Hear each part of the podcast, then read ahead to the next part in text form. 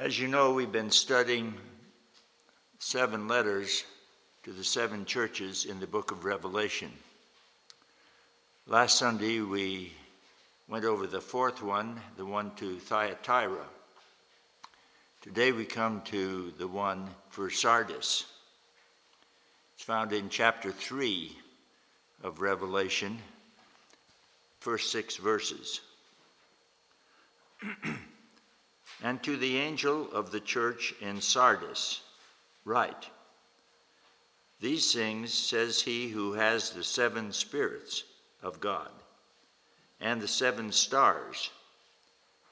I know your works, that you have a name, that you live, and you are dead. Be watchful and strengthen the things which remain, that are ready to die because I have not found your works perfect before God. Therefore, remember how you have received and heard, and hold fast and repent. Therefore, if you shall not watch, I will come on you like a thief, and you shall not know what hour I will come upon you. You have a few names even in Sardis who have not defiled their garments. And they shall walk with me in white, because they are worthy. He who overcomes, the same shall be clothed in white clothing, and I will not blot out his name out of the book of life, but I will confess his name before my Father and before his angels. He who has an ear, let him hear what the Spirit says to the churches. The name Sardis was an ancient name, a well known ancient city. Going back to 560 BC, it was the capital of Lydia and had a very famous king by the name of Croesus. Sardis was built on Mount Tmolus, but it was a big ridge that reached out from the mountain, sort of like a pier, but up high. It was a natural fortress.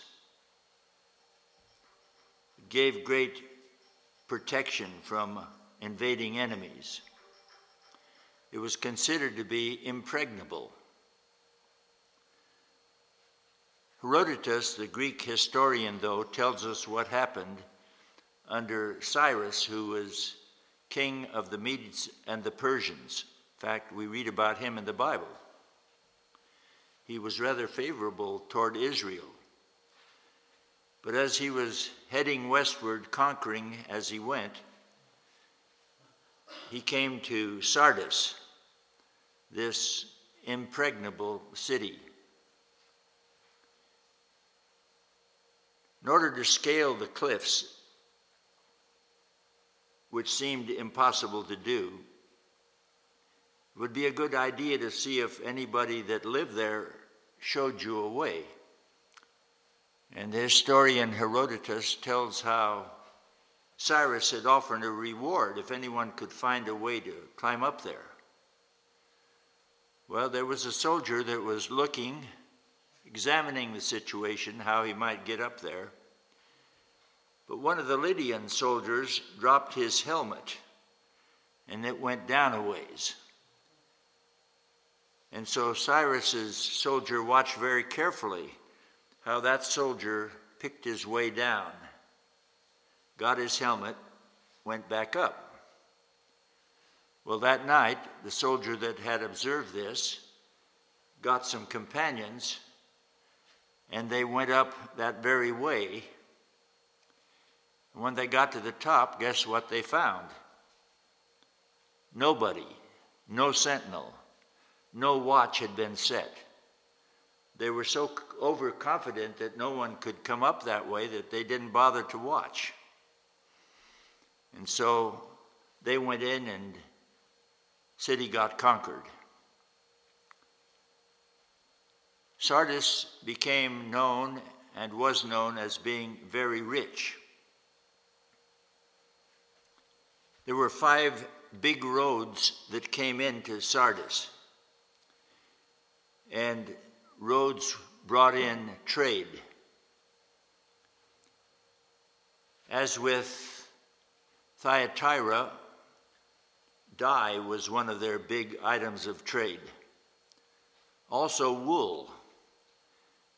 There were a lot of shepherds and sheep east in Phrygia, and they would come in, and so they became very great trading in wool and dyes and in many, many other things. In fact, it almost seemed like creation conspired to bring riches to Sardis. There was a river that came through there, and it carried gold to them. They were the first ones in Asia Minor to mint coins and somewhat started things off monetarily for the world in a way. These and other things helped Sardis to become not just a rich city, but an excessively rich city. Very, very rich indeed. Of course, they had idols and different mythological characters that they worshiped in temples. They had one Phrygian goddess named Cybele.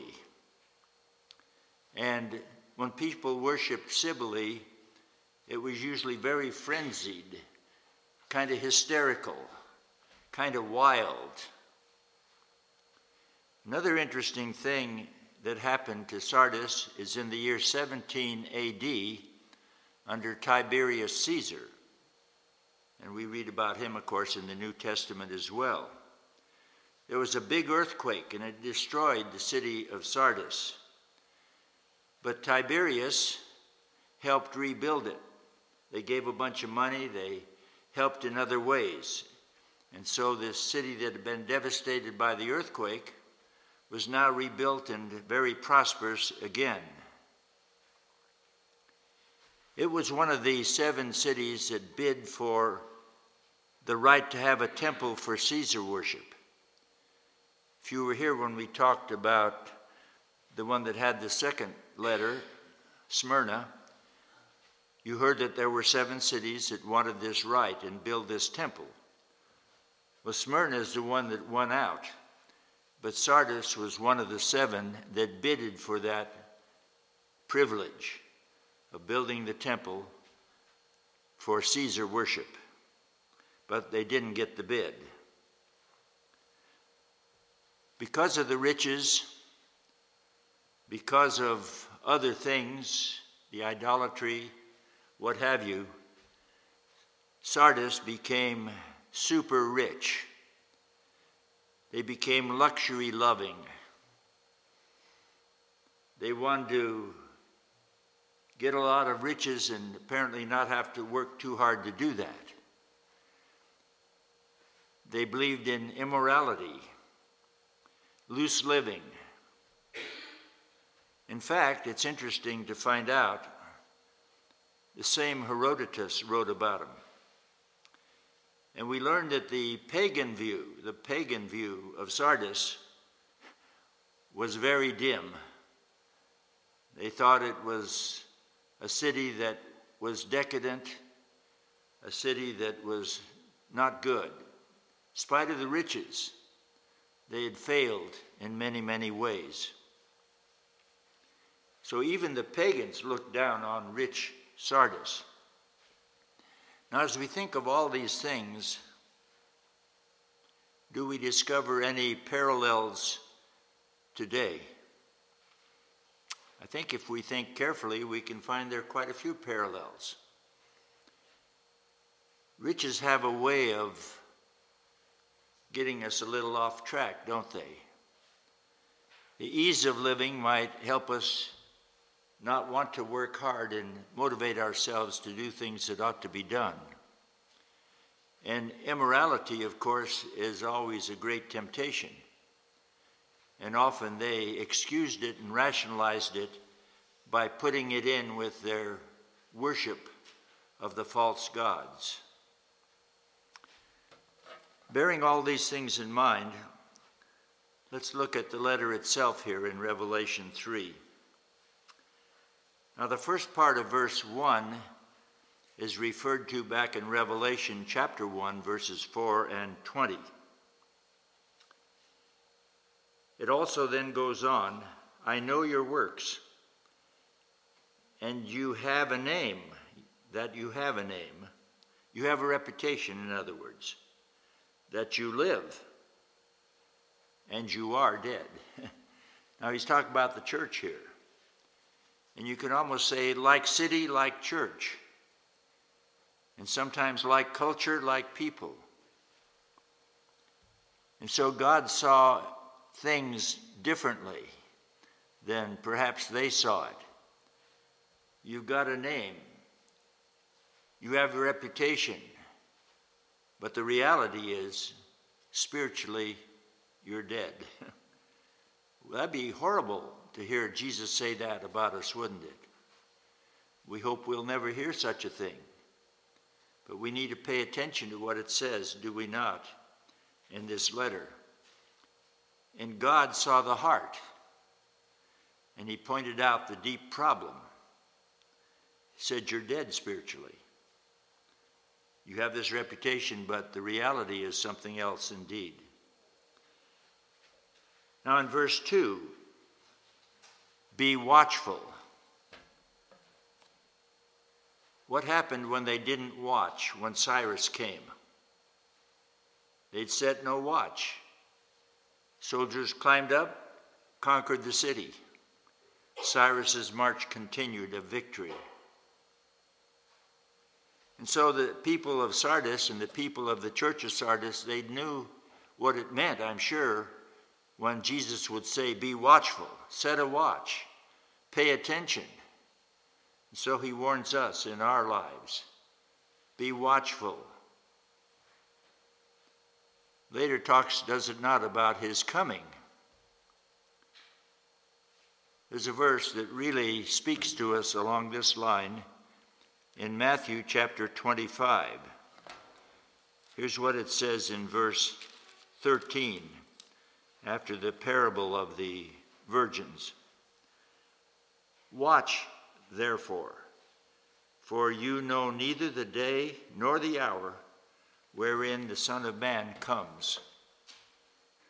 So, as the people in Sardis in the church were told to watch, so Jesus earlier had also told us to watch, to watch for his coming to love his coming, to be ready for it. Some people say, well, he hasn't come yet. Well, that's true. They'll say, well, it's been a couple thousand years and he hasn't come. He's not going to come. Problem is, what he promises, he will perform. He said he will come. He will come at his time. God does not lie. And so he doesn't want us to be caught unawares, like when a thief comes in the night, sneaks in, sneaks out. He says, Be ready, set a watch for your soul, be ready for his coming. I believe he could come at any time. I believe in the imminence of his return. I believe when he said to watch, he meant for us to be ready at all times, even though it is 2,000 years. What's 2,000 years to God? In 2 Peter 3, it's like a couple of days. Seems longer to us, but to God, it's just a couple days. What he promises, as I said, he will perform, he will come, and we're to be ready. How can we be ready? How can we be sinless and perfect? Well, in ourselves, we can't. It's impossible. But when we repent and put our faith in the Lord Jesus, He forgives us our sins and He gives us His righteousness. It's a gift. We are clothed in the righteous robe of the Lord Jesus. We are clothed in white clothing, a picture of forgiveness and sinlessness before God. But we may protest and say, well, I'm still have the old sin nature. I still do things I shouldn't do. It's good to admit that. But it's even better to do our best and to accept his forgiveness and his gift of everlasting life. We don't deserve it. We can't even keep it by being good. We're saved by faith and we're kept by faith. And we sang about, we believe, didn't we, in one of the songs? We trust, we depend upon the Lord. And so it goes on to say here in verse 2, back in Revelation 3 Be watchful and strengthen the things which remain. Ah, so they weren't 100% dead. There were still some things that had some life in them. He says, Work on that. Bring it back to life. Strengthen it. That are ready to die. Says something needs urgent attention here. For I have not found your works perfect before God. God saw the motives, God saw the actions, and there were things that were lacking in these works that they were doing. He says, change. First, he says, though, remember in verse 3. Therefore, remember how you have received and heard. There's something to be said about thinking about what has already happened. It's true that in Philippians 3, Paul said, forgetting the things that are behind. We're not to let them drag us down. We're not to wallow in past guilt, but instead we're to accept the gracious free gift of God. And we have received it. Paul later said about how he'd received the instructions for communion, which we're going to observe in a few minutes here. So they're to remember how they had received and how they had heard the truth. Remember, the truth makes you free. Bearing that in mind, he says, hold fast and repent. Hang on, don't let loose. Have you ever kind of had a temptation to not hang on to Jesus like you should? He Says, don't do that. Keep hanging on to Him. He's our rope of salvation. He's the one that lives in us, and we sang about that. He's the one who will help us carry on through. And so, repent and hold fast. Change your mind, change your ways, it says. If therefore you shall not watch, here he comes back to that word again, which, as we said, they failed to do way, way back there. And by the way, it's about two or three hundred years later, same thing happened to Sardis a second time under another invader. They failed to watch, and again, a similar thing happened. So they would understand what it means when it says watch, be alert, make sure that you're what you ought to be, and protect yourself. I will come on you. He will come unexpectedly, like a thief, and you shall not know what hour I will come on you. We saw in Matthew 25 13 that Jesus emphasized that, did we not? You don't know the day, you don't know the hour. And yet, we've all lived long enough to hear different people, or at least one person particularly, that kept prophesying that Jesus was going to come on a certain date. Just a few years ago, there were even signs around. Jesus was going to come on a certain date. And a lot of people accepted that. Of course, a lot of people did not because they knew what Jesus had said that date came and went, and Jesus didn't come. And then the main person behind it, he said, Oops, I made a mistake. And he set another date, a few months later. that date came, that date went, Jesus didn't come. Then that person did something that I would commend him for. He said, I've sinned. he admitted he was wrong. And that's a hard thing to do. But better yet is listen to Jesus. He says, Nobody knows the day or the hour. Even if you get a bunch of scripture verses and hook them together and you think you found the date. He wasn't the first person to do this.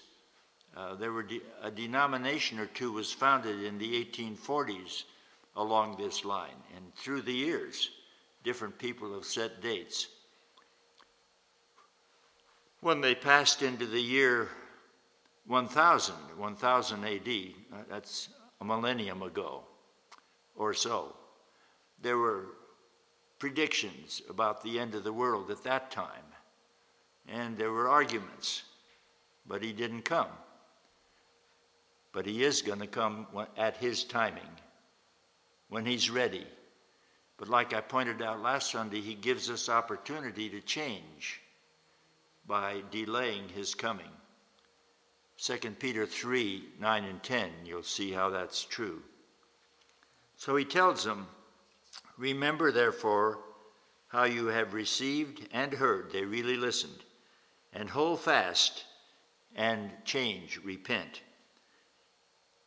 If therefore you shall not watch, I will come on you like a thief, and you shall not know what hour I will come on you. And then a word of encouragement here in verse 4.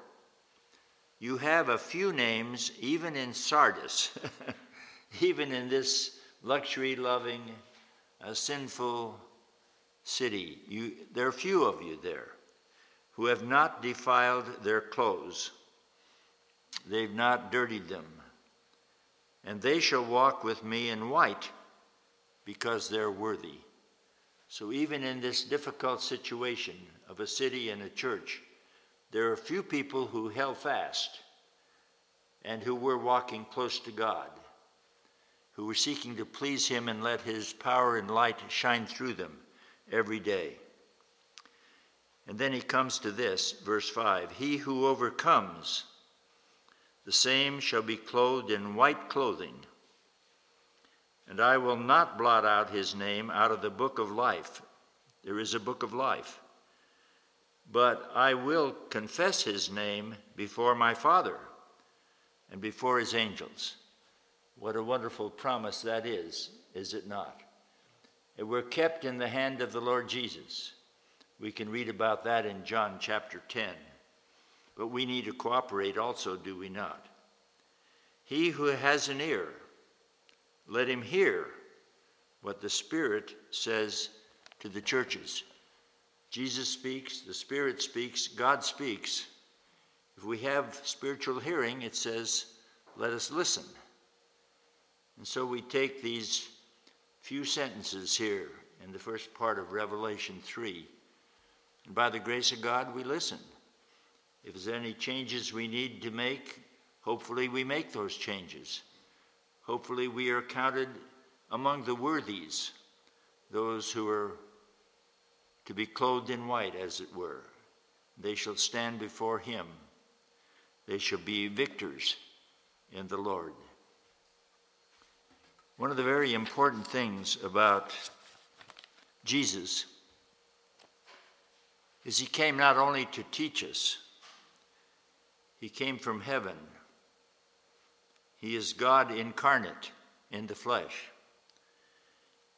He came not just to live and teach, but he came to die on purpose on the cross. He came from heaven to earth to give an atoning sacrifice. He took our place on the tree he was cursed for us. He was treated as if he were sin. The just sentence of sin was suffered by the Lord Jesus Christ. But he didn't stay dead. And yes, it was sinful hands of men that crucified him, and they were responsible. but it was in God's overall plan.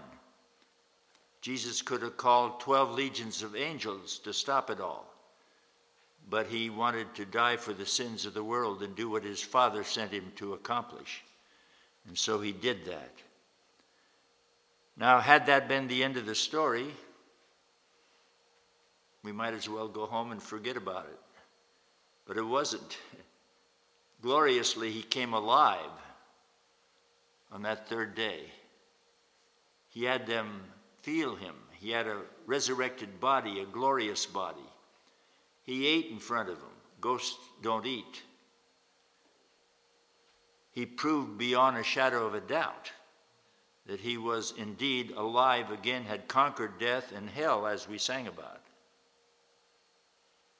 And so the atoning sacrifice is of paramount importance.